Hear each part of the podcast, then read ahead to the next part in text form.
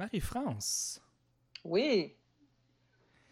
C'était, c'était long comme mois d'avril, tu penses pas? Il, était long, hein? Ça a commencé, ça a commencé écoute, c'est comme le printemps érable, cette affaire-là. Ça a commencé au mois de mars, puis on est rendu au mois de mai, puis ça dure toujours. Euh, J'ai comme l'impression que le printemps érable était au moins un peu euh, agréable au début. Je sais que c'est pas tout le monde qui a cette opinion-là, mais au moins ça avait comme bien commencé avant que.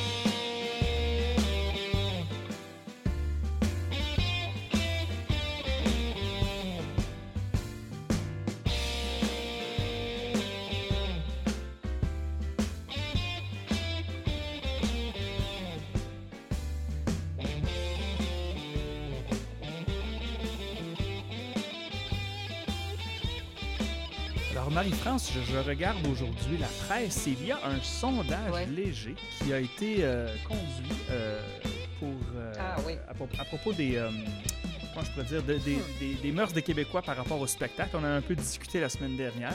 C'est un sondage léger qu'ils ont fait pour e et l'association Rideau.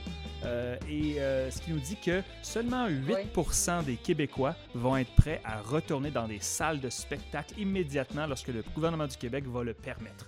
On dit qu'ensuite, je vois euh, dans le sondage, 22% ont répondu après quelques semaines et 29% après quelques mois. Mhm. C'est un article de José Lapointe dans la ben presse. Oui, c'est clair. Euh, et ça, donc, euh, ouais, l'industrie du spectacle au Québec, bon, le, théâtre, la musique, ça va être difficile de repartir ça.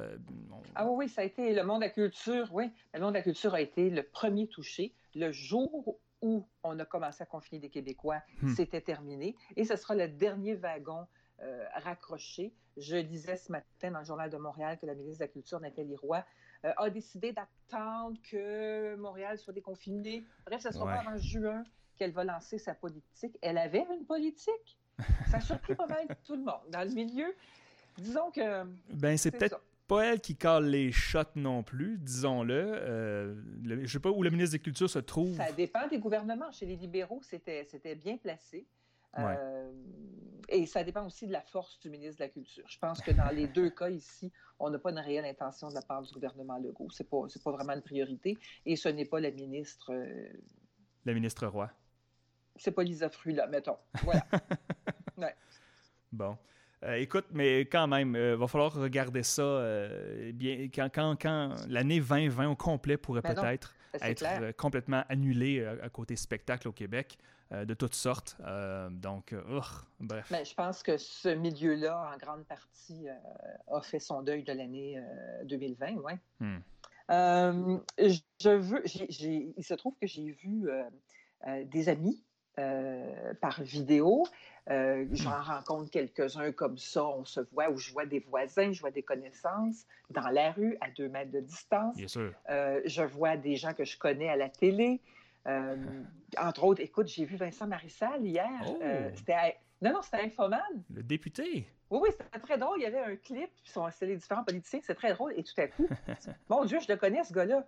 Oh mon Dieu, c'est Vincent qui avait pris. tous ses cheveux étaient devenus complètement blancs. Sa barbe ah, était blanche.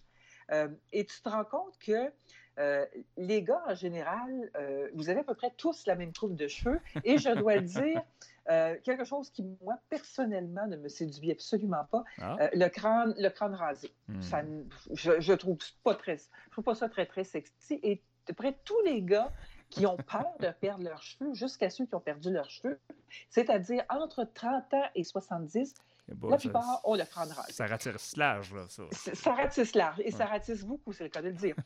et bon, moi, j'ai jamais trouvé ça particulièrement, euh, particulièrement sexy, mais euh, beaucoup de gars ont laissé faire le rasage de crâne hmm. pendant le confinement et ça donne des choses étonnantes. On voit des cheveux repoussés, on voit des cheveux frisés arriver, on voit des gars qui se font pousser la barbe, qui n'en avaient jamais eu. Euh, on voit chez des hommes d'un certain âge des barbes blanches poussées. Et je dois dire qu'en général, vous faites beaucoup de soucis à propos de vos cheveux, hmm. mais qu'en général, c'est beaucoup plus intéressant ce qui se passe en ce moment.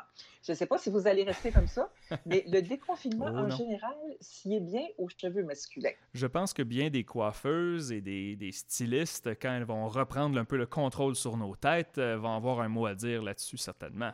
Oh, je le sais, oui, oui, ben oui, ben oui.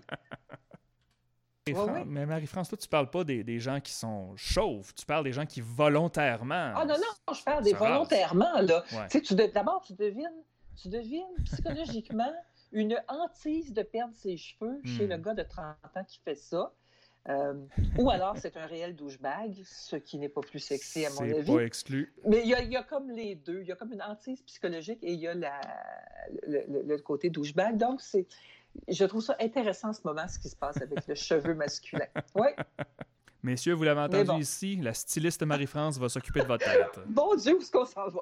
Oh boy. Alors, dis-moi, euh, euh, tu voulais me parler aujourd'hui? Oui, je voulais te parler. Non, en fait, c'est des sujets, c'est des sujets un peu euh, qui, ont tous à voir avec hmm. l'intimité jusqu'à un certain point. Je me rends compte, là, dont je veux te parler, euh, donc les, cheveux masculins en, intro. Mon sujet, c'est la charge mentale. Tu connais, je ne sais pas si tu connais ce qu'est la charge mentale, en fait. Oui, bien sûr, bien sûr. La, charge mentale, c'est un concept sociologique qui a été euh, conçu dans les années 1970, mais qui a été vraiment remis au goût du, jour en 2017, il y a quelques années, par une BDiste française qui s'appelle Emma, qui a écrit un livre qui s'appelait et qui s'appelle toujours Fallait demander, dans le sens de, euh, mettons que ta blonde lève les yeux au ciel, puis euh, parce que tu n'as pas fait des tâches que normalement tu aurais dû faire, mm-hmm. puis tu dis, ben, il fallait demander. Elle ne te l'a pas demandé, mais elle prenait pour acquis que tu allais le faire. Il fallait demander. C'est ça la charge mentale. C'est tout ce que les, généralement les femmes, parce que c'est vraiment une maladie de femme, la charge mentale, hmm. euh, tout, pas ce qu'elles font comme travaux domestiques, mais la gestion. Tout ce que dans leur tête, elles sont en train de planifier, d'imaginer, OK, pendant la nuit, ou quand tu te mets au lit, tu penses, OK, demain, il faut que je fasse tel truc pour les enfants, il faut que je prépare hmm. les lunchs. Euh, il ne faudra pas oublier de demander au prof de la petite de gna gna gna gna gna euh, il faudrait faire telle affaire, il faut réserver à telle place. Euh, il faut, il faut, il faut. Tout ce travail d'organisation qui est constant et nécessaire, qui est invisible et que les femmes se mettent sur les épaules parce que quand les gars, vous faites les affaires, ça se fait. C'est un travail mental qui, de toute façon, se ferait. Les gars, vous vous, opérez, vous faites les choses à votre manière sans peut-être nécessairement vous faire tout ce souci mental-là, mais les femmes le font et c'est ce qui s'appelle la charge mentale. Alors voilà la charge mentale. Ce, pourquoi je voulais t'en parler, c'est que j'ai constaté que euh, pendant le confinement, les femmes se mettent beaucoup plus de charge mentale encore sur les épaules parce qu'en temps normal, euh, les enfants sont à l'école une partie de la journée, le conjoint travaille, nous travaillons, nous sommes à l'extérieur de la maison. Or là, en ce moment, que tu sois en couple ou que tu sois en famille, mmh. euh, tu es ensemble 24 heures sur 24, 7 jours sur 7. Alors, il y en a des affaires à faire. Et qui organise tout ça dans sa tête? C'est évidemment la fille du couple ou la femme de la famille. Et ça fait beaucoup, beaucoup de charges. Et ça fait des angoisses la nuit. Je retrouve ces gens-là dans mon fameux club 2 à 4 sur Twitter qui fonctionne très bien. Et la charge mentale, vraiment, le hamster féminin se fait beaucoup, beaucoup aller dans sa cage en ce moment. Et on se rend compte que il y a quelque chose de. bon, moi, je n'ai pas d'enfant euh, et mon mari s'occupe assez bien des tâches domestiques aussi. en général, je ne souffre pas de, de, charge, de, problèmes de charge mentale. Euh, c'est vraiment pas quelque chose qui m'empêche de, de, dormir ou de vivre. Mais en ce moment, euh, je me rends compte que euh, du fait que nous prenons tous nos repas à la maison, alors qu'en général, bon, quand je suis au bureau, il y a un lunch qui intervient, on soupe souvent au resto. Donc là, j'ai à préparer, puisque c'est moi qui fais à manger, beaucoup de repas, beaucoup, beaucoup, beaucoup, mais il pourrait manger de son côté de midi, mais je me mets la, la, charge mentale de préparer des affaires, de penser à ce qu'on va faire, de structurer notre temps, de nous organiser. Hmm. Bref, moi qui n'ai... Ben, c'est beaucoup de travail. Non, non, non, non, non. Puis c'est ce, que, c'est ce que les femmes font. Si tu, si tu me dis ça, Philippe, c'est que tu n'y as pas pensé et que ta blonde y a pensé pour toi. Ça en est la preuve. Ça en est tout à fait la preuve. Alors, c'est, vraiment ça. Alors, même moi, qui n'ai pas de problème de souffrir de charge mentale, hmm. je m'en mets sur les épaules pendant le confinement. Il y a vraiment, je pense que le confinement Il va être temps que ça finisse, puis qu'on retourne travailler, puis que tout le monde retourne à l'école, puis travailler de leur côté. Parce qu'il y a eu une petite régression et un petit côté femme au foyer qui est en train de s'opérer doucement. On sait que c'est temporaire, on sait que ça ne durera pas, euh, mais il y a quelque chose de, Notre vie extérieure nous manque. le rétro. Et la charge mentale embarque là-dedans. Alors, c'était ma petite réflexion crypto-féministe de la semaine. Ben, euh, je, je, suis capable de comprendre ça. Je veux dire, euh, moi, moi non plus, j'ai pas d'enfant, mais, mais euh, être tout le temps à la maison, c'est notre cerveau, comme tu as dit, s'occupe. Le petit hamster roule tout le temps. Donc, c'est, je suis capable de comprendre que c'est énormément de pression, mais c'est aussi de la pression qu'on, se met un peu nous-mêmes. mais... Voilà. Et, et ça n'a pas... Oui, c'est ça, exactement, dans sa tête, parce que ce n'est pas une question de faire des tâches, parce que les gars actuellement, la génération actuelle d'hommes, fait beaucoup plus que ce que vos pères faisaient dans la maison. Le partage des tâches n'est pas encore équitable, mais il est quand même plus en zone égalitaire. Vous en faites. On n'a pas besoin de vous demander, vous faites des choses. mais la fille continue à penser dans sa tête que je vais l'organiser parce qu'il ne sait pas trop par où par quel bout le prendre. Et si je ne le dis pas, si je ne le demande pas, ça ne se fera pas. Alors, c'est ça. Je peux confirmer que, je veux dire, mon père est bien gentil, là, mais quand c'était mon père qui faisait souper, c'était de la pizza ou du poulet. Là, donc, ben non. Euh, Exactement, mais ben oui. mon père m'a ben jamais fait C'est vraiment une autre génération, c'est ça. mais aujourd'hui, ça a changé, mais la charge mentale est encore très féminine. En effet, oui. Alors dis-moi, Marie-France, euh, ben, le week-end s'en vient. Euh, est-ce que tu avais une suggestion euh, de lecture pour nos éditeurs? tu as fait une lecture dans la presse française, c'est bien ça? le magazine français Le Point, auquel on peut s'abonner en ligne, c'est vraiment, ils font d'excellents dossiers. vraiment, dans les magazines français, je trouve qu'en ce moment, c'est celui qui est le plus, pas juste à propos de la COVID, là, en général, mm-hmm. ni trop à droite, ni trop à gauche. Euh, dossiers de fond des, euh, des, intellectuels qui ont été pensés. Euh, L'anti-tabloïd. vraiment, qui apportent des points de vue intéressants et, qui n'ont pas l'air photocopiés sur tous les autres. Et à ce propos, il y a Pascal Bruckner, qui est un. Hmm philosophe, ouais, ben, pour continuer là-dedans, qui a beaucoup écrit sur la culpabilité, qui a écrit sur beaucoup avant d'autres sur la société de la bien-pensance, de la rectitude politique. vraiment un, brillant intellectuel français, un brillant esprit français, parfois critiqué dans certaines de ses prises de position, mais donc qui a quand même une pensée assez scintillante. Et il a écrit un texte qui s'appelle La société du 1 mètre et demi. En France, la distance sanitaire, c'est 1 mètre et demi, c'est pas 2 mètres. Et il a écrit un long papier là-dessus et il faut être abonné pour le lire. lire. Donc, c'est pour ça que je vous conseille le point. Euh, si vous voulez vous abonner, euh, il, y a, un forfait d'essai pour quatre semaines en ce moment euh, qui coûte vraiment très peu, je pense 3 euros, donc 5 dollars. Ça vaut vraiment la peine vous ne pourrez pas le lire sans ça, mais ça en vaut vraiment la peine. C'est un texte vraiment brillant euh, qui raconte euh, comment, euh, et il dit, c'est la première fois qu'on peut parler sans avoir l'air d'un vieux réac. on peut dire, mon Dieu, que le monde était bien, était meilleur avant, parce que c'était il y a deux mois. C'est quand même pas mal. Et il parle de cette nouvelle société. Il pose des questions, en fait, sur cette nouvelle société où il va falloir vraiment qui va imposer un nouveau rapport à tout le monde. Cette distance dont tu parlais, hmm. euh, les élèves entre eux, euh, mais tout le monde va l'avoir, cette distance-là euh, entre eux. On l'aura ou on ne l'aura pas, ça tiendra ou ça ne tiendra pas, mais la maladie se chargera de venir nous le rappeler pour une deuxième vague si on ne respecte pas nos distances.